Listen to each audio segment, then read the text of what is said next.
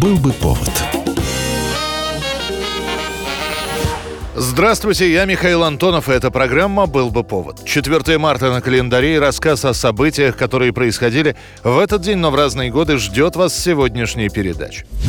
тысяча семьсот двадцать шестой год. В Петербурге при Академии наук открывают первую в России гимназию. Изначально новое заведение не так активно привлекало людей, как этого хотелось, поэтому в первую гимназию были допущены дети среднего сословия и даже солдатские, которые потом составляли главный контингент учащихся в гимназии. Для увеличения числа учеников были учреждены в тысяча семьсот тридцать пятом году стипендии, и, несмотря на это, в том же тридцать пятом — тридцать седьмом годах восемнадцатого века в гимназии было всего восемнадцать учеников. Трудно было отыскать порядочных учителей. Прибегали к помощи недоучившихся студентов или случайно заехавших иностранцев, благодаря которым вводились новые предметы, как, например, итальянский язык, преподававшийся до конца столетия, и фортификация. Чуть позже гимназии начнут открывать и при других заведениях, например, при университете. А в начале девятнадцатого века, когда было образовано министерство, Министерство народного просвещения, возникли учебные округа и стали тогда открывать гимназии по всей России. Также при Александре Первом появится и пояснение, для чего гимназии нужны. Первое. Приготовить молодых людей к слушанию университетских наук. Второе. Преподать сведения, необходимые для благовоспитанного человека. И третье. Приготовить желающих к учительскому званию в уездных, приходских и других низших училищах.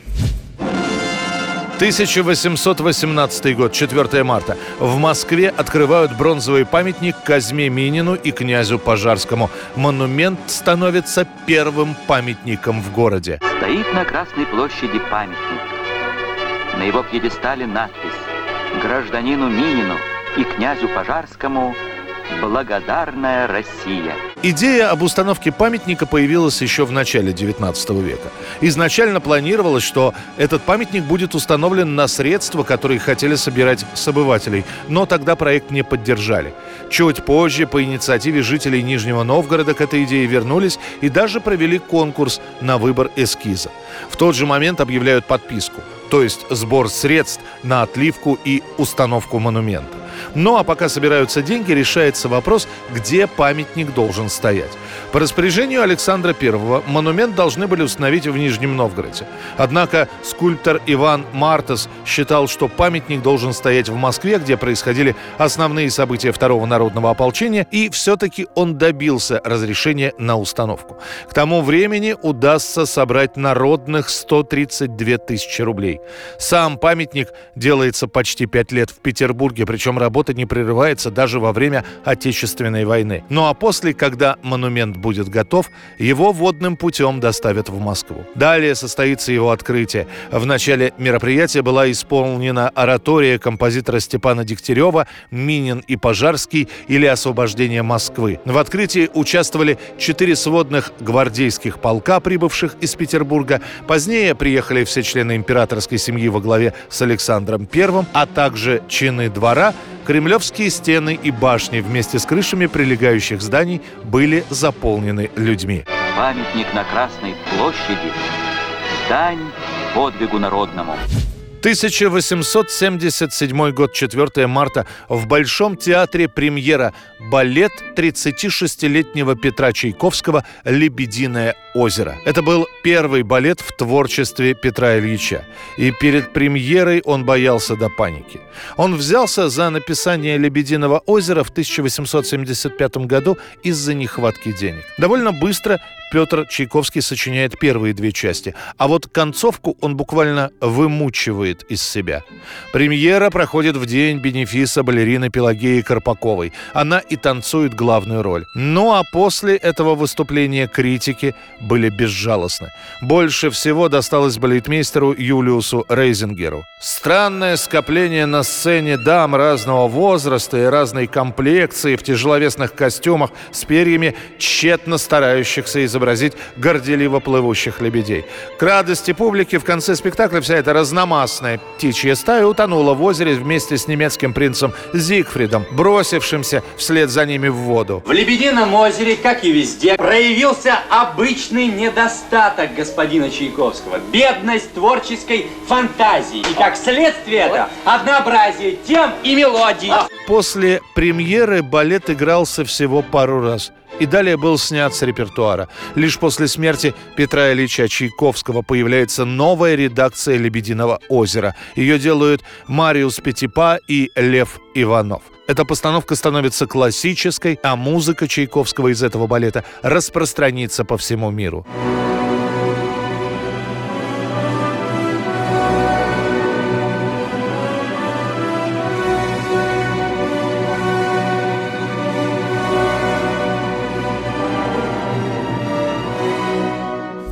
четвёртого марта тысяча девятьсот шестьдесят седьмого года. Американский хит-парад возглавляют британцы «Роллинг Стоунз» со своей одной из лучших композиций «Ruby Tuesday». В песне описывается судьба Линды Кит. Она то ли в шестьдесят третьем, то ли в шестьдесят четвёртом году познакомилась с гитаристом роллингов Китом Ричардсом. Они встречались с ним до шестьдесят шестого года, и после Линда бросила Кита ради Джимми Хендрикса, в котором она распознала будущую мегазвезду. Тогда Кит Ричардс поехал к отцу Линды и рассказал ему о дурной компании, с которой связалась его дочь. Но все оказалось напрасным. И вместе они уже никогда не были.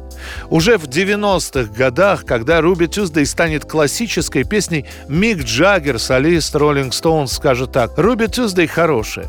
По-моему, это замечательная песня, у нее действительно чудесная мелодия и красивый текст, ни строчки из которого я не написал, но мне всегда нравилось петь ее».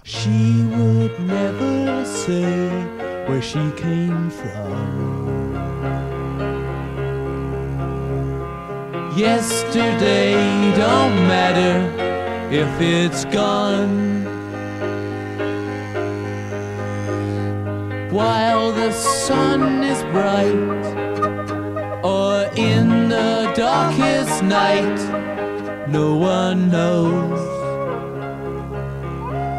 She comes and goes. Goodbye, Ruby Tuesday. Who could hang a name on you when you changed with every